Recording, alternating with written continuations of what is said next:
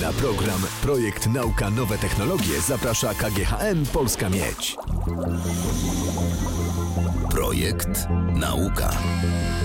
Zaprasza Leszek Mordarski. Naszym gościem jest dr Jacek Herbrych z Wydziału Podstawowych Problemów Techniki na Politechnice Wrocławskiej we Wrocławiu. Dzień dobry. Dzień dobry. Dokładnie dzisiaj mija 100 lat, kiedy Arthur Eddington za pomocą obserwacji pozornej zmiany położenia gwiazd potwierdził ogólną teorię względności Alberta Einsteina. Dokładnie 100 lat temu e, teoria ta postawiła na głowie klasyczną fizykę, ale już jednostki w układzie SI dużo dłużej trzymały się swoich klasycznych wzorców. E, Najkrócej sekunda zdaje się, później metr, no i dochodzimy do Kilogramu. kilogramów do różnych innych jednostek. 20 maja Międzynarodowa Organizacja Miar i Wag no, zdecydowała, że ta zmiana następuje. Tak naprawdę historia jednostek jest o wiele dłuższa i tak naprawdę sięga starożytnego Egiptu. Sposób mierzenia i ujednolicony sposób mierzenia. Ale kluczowe jest, żeby te jednostki wszędzie były Te same, te tak. same, tak żebyśmy Te po, tym Nawet samym za- językiem się Nawet za porozumiewali. faraonów już było ujednolicona długość, która była długość ramienia fara- faraona i wszyscy ją używali. Czyli tak, e, kilogram teraz ostatnio, do tej pory to był walec irydowo-platynowy, z którym były problemy. który jest do tej pory przechowywany w Paryżu i parę jego kopii, chyba siedem kopii jest rozrzuconych po całym świecie.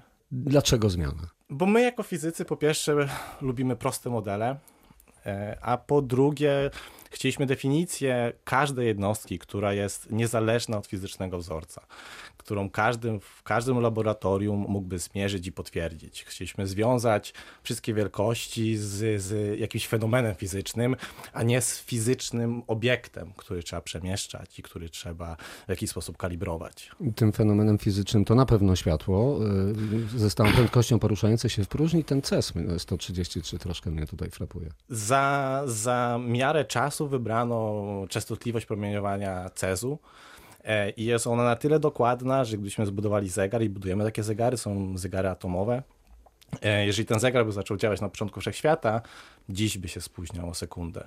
Jest niesamowicie powtarzalny i w każdym laboratorium można sprawdzić. Jest tylko 9 milionów częstotliwości takiego promieniowania. Mhm, CES jest wyjątkowym pierwiastkiem.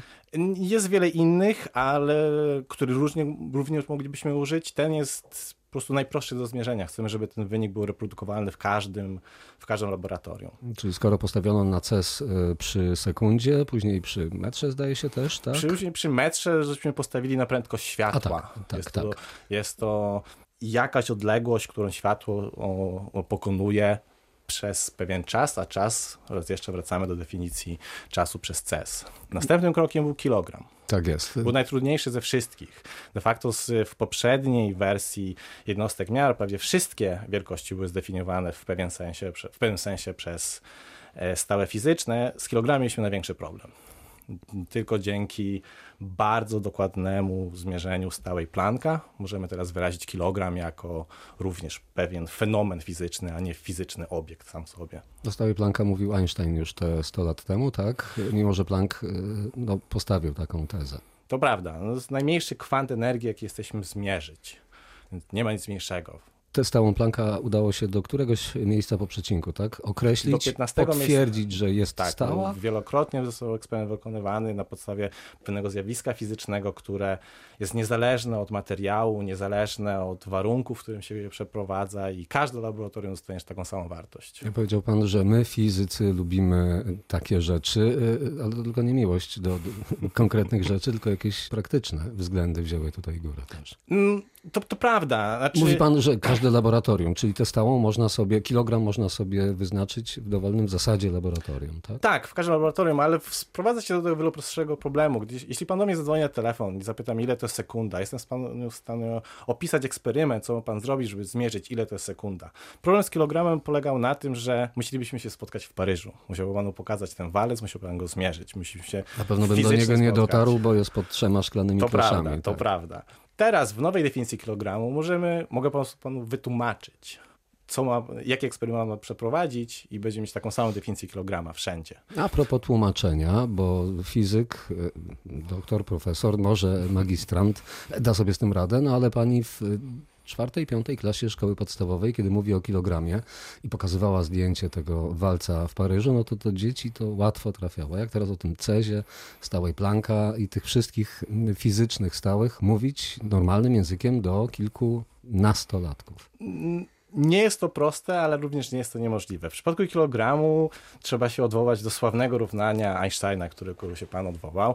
Energia równa się masa razy prędkość światła do kwadratu. I i dodać do tego drugie równanie, które jest energia fotonu, to jest stała planka podzielona przez długość tego światła, de facto kolor możemy powiedzieć. Mhm. I porównując te dwa równania, z jednej strony mamy masę, z drugiej strony mamy prędkość światła, stałą planka i długość tej fali kolor światła. I kilogram I nam tego, wyskakuje. I z kilogram tak? wyskakuje. Definicja kilogramu. Musimy tylko bardzo dokładnie zmierzyć długość światła. Czyli podręczniki do pierwszych lat kształcenia fizyki troszkę się zmienią. Mam nadzieję. Panie doktorze, te stałe fizyczne, bo 20 maja zdecydowano o kilogramie, o molu, kelwinie. Jeśli mogę panu poprawić, de facto zdecydowano w listopadzie zeszłego roku. E, tak, tak, 20 maja rzeczywiście weszły w życie. Weszły to w prawda, życie, tak. One formują w ogóle całą fizykę i całe nasze życie. To prawda, tych siedem podstawowych wielkości, bo to jest siedem wielkości, które definiują, z których można e, wyprowadzić każdą inną wielkość fizyczną.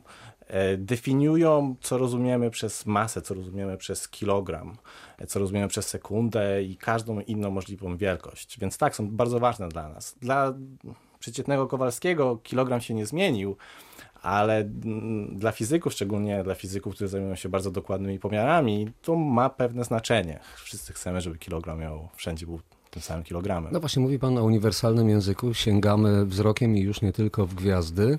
E, dzięki takiemu mm, określeniu naszych stałych fizycznych możemy z zaświatami rozmawiać takim zrozumiałym być może i dla nich językiem. Nie wiem, czy z zaświatami, ale na pewno z, z obcą cywilizacją jesteśmy w stanie zdefiniować raz jeszcze przez naturę, która, jak tutaj, które rozumiemy, jest wszędzie taka sama, e, możemy im wytłumaczyć, co rozumiemy przez metr albo przez sekundę. To jest uniwersalne. Jaki dalszy krok, jeśli chodzi o jednostki w układzie SI? Tutaj będą jeszcze zmiany, myśli pan, będą wymagane? Na pewno pomiary tych stałych fizycznych, na podstawie których e, nasze jednostki są zdefiniowane, będą poprawiane. Niemniej jednak te definicje masy i, i, i paru innych wielkości sądzę, że się nie zmienią. Sądzę, że będziemy tylko lekko poprawiać, mhm. ale samo sformułowanie problemu wierzymy, że będzie na zawsze. Każdy fizyk, jak do Mekki, zmierzał do Paryża, do Sewry, żeby dotknąć tego metra i kilograma? Czy, czy nie, nie, nie, Jest to tylko bardzo wąska dziedzina fizyki, dla, dla której to ma ogromne znaczenie. Niemniej jednak sądzę, że każdy fizyk powinien wiedzieć, co to tak naprawdę jest kilogram. Panie doktorze, jest pan e, przedstawicielem pokolenia młodych polskich naukowców, którzy po karierze, mniejszej czy większej, zrobionej na zagranicznych uczelniach, wracają do Polski. Program NAWA, którego pan jest jednym z beneficjentów. Wraca pan po studiach e, na amerykańskich uczelniach na Politechnikę Wrocławską. Kariera naukowa, w szczególności młodego naukowca, na początku e, polega na zmia częstej zmianie miejsca zamieszkania w pewnym czasie trzeba być królem samego siebie. Trzeba mieć własną, powinno się mieć własną grupę i powinno się realizować swoje własne pomysły, nie pomysły swoich szefów. E, Grant Nawa pozwolił mi, pozwolił mi właśnie na utworzenie własnej grupy tutaj na Politechnice Wrocławskiej. Grant Nawa, czyli powroty do Polski. Polskie powroty. Nawa jest to agencja, Narodowa Agencja Wymiany Akademickiej, a Polskie powroty to jest tytuł grantu, który, który udało mi się wygrać. Skąd pan do Wrocławia powrócił? Ostatnio, no bo pewnie tych miejsc było kilka. Tych miejsc było kilka. Przyjechałem prosto ze Stanów, e, z, z małego miasteczka Knoxville w stanie Tennessee. Jestem fizykiem teoretycznym, a zajmuję się dokładniej fizyką ciała stałego. Moje prywatne zainteresowania fizyczne sprowadzają się do magnetyzmu w wielu materiałach ciągle nie mamy pełnego zrozumienia, dlaczego niektóre materiały są magnetyczne, jakie są właściwości tych materiałów. W, w stanie Tennessee jest dość duże laboratorium, e, które eksperymentalnie pozwala zmierzyć wiele właściwości. Jest to wyjątkowe miejsce, a ja byłem pomocą teoretyczną dla, dla, dla eksperymentatorów w tamtym miejscu. Stany Zjednoczone, nauka w Stanach Zjednoczonych kojarzy nam się no, na pewno z wielkimi nakładami e, na naukę, więc i pewnie dobrym, nowoczesnym sprzętem. Tutaj w Polsce jak to wygląda? Jest wiele instytutów, e, jest wiele instytutów, które robią świetne eksperymenty, mamy również świetnych teoretyków. E, no niestety e, teraźniejsza nauka wymaga ogromnych kosztów i także ogromnych laboratorii. Takich laboratorii jak laboratorium, w którym pracowałem, bo Oak Ridge, nasze laboratorium, jest tylko kilka na świecie. I, I zdaje mi się, że jak na europejskie standardy był, Sądzę, że są tylko dwa europejskie laboratoria, które są w stanie z nimi konkurować. To wynika z tego, jak wielka e, jest sama, sama infrastruktura tego i, i, jak dużo czasu im zajmuje zbudowanie, zanim jakikolwiek eksperyment będzie mieć miejsce. Mhm. No i porzucił pan taką infrastrukturę? E, tak, bo jak wspominałem, chciałbym być królem samego siebie. Chciałbym mieć własne pomysły i realizować. Można pracować ze świetnymi ludźmi, ale w pewnym momencie trzeba udowodnić, że jest się wystarczająco dobrym, dlatego chciałem kontynuować indywidualnie, dlatego chciałem mieć swoją własną grupę swoich własnych studentów. Niemniej jednak e, w samym laboratorium jest dość dużo Polaków, często ich odwiedzamy. Laboratorium jest tak zaprojektowane, e, że de facto większość pomiarów jest wykonywanych przez gości, więc mam nadzieję, że z nimi będę współpracował i, i, i wielu polskich naukowców pozna, poznałem, jak byłem w, w Stanach. Więc y, no, nie boję się o tę część y, mojej fizycznej aktywności. Stany Zjednoczone to ciągle, mówiąc o tym y, motorze i sile napędowej nauki i gospodarki, to ciągle lider, czy to przesuwa się na Daleki Wschód? Powoli, sądzę, że ciągle są liderem, mniej osób zostaje. Amerykański sen może nie tyle się kończy, ale wiele państw zarówno Europy Wschodniej, jak i trochę bardziej, jeszcze bardziej na wschód, chce ściągnąć młodych naukowców, więc zapewnia im w jakimś sensie warunki, które są konkurencyjne i coraz mniej osób faktycznie zostaje w Stanach.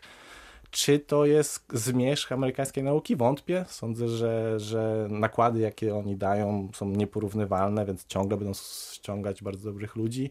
Niemniej jednak pozycje profesorskie są ograniczone i my, jako młodzi naukowcy, musimy gdzieś znaleźć miejsce do pracy. Młodzi naukowcy, fizycy, o czym marzą? Co chcieliby odkryć? Jakiego odkrycia dokonać? Ogólna teoria względności, no już dawno, dawno. W fizyce jako całej jest wiele zagadnień, które na pewno wymaga zgłębienia. W, w dziedzinie, w której ja pracuję, takim gralem, którego szukamy, jest zrozumienie nadzprzewodnictwa wysokotemperaturowego. Od 30 lat Wysokotemperaturowego, czyli takiego na przykład w temperaturze pokojowej, tak? No bo dzisiaj... Są nadprzewodniki, które de facto w, w, w temperaturze pokojowej różnie są nadprzewodzące. Z większości to jest ciągle około minus 100, no, 200 stopni Celsjusza, ale jak najbardziej to są techniczne zastosowania takich materiałów. Cały CERN pod Genewą, e, e, sam e, zderzacz wykorzystuje tą technologię, po prostu musi to schłodzić do niskich temperatur. Ile pan sobie daje czasu we Wrocławiu? Mój grant jest, pokryje moje koszty utrzymania przez 3 lata, ale sądzę, że zostanę dłużej. Sądzę, że zostanę dłużej. Niespokojnie, a dusza jednak tu się zakotwiczy? Tak, mam taką nadzieję. A odkrycie takie wielkie, bo czułem, że chce pan na to odpowiedzieć takie wielkie. Jak dużo pan sobie daje czasu? E, jak patrzę na historię wielkich fizyków, to już za późno na mnie. Fizyka zrobiona, mechanika kwantowa została odkryta przez bardzo młodych 20, 20-parolatków. Teraz jest trochę inaczej. Powiedzmy 10 lat, zobaczymy się za 10 lat. Dobrze, zobaczymy się za 10 lat. Doktor Jacek Herbrych, Wydział Podstawowych Problemów Techniki na Politechnice Wrocławskiej. Polski naukowiec, który wrócił do Polski, był naszym gościem. Dziękuję za rozmowę. Dziękuję bardzo. Radio Wrocław. Projekt Nauka. Na program Projekt Nauka Nowe Technologie zaprasza KGHM Polska Miedź.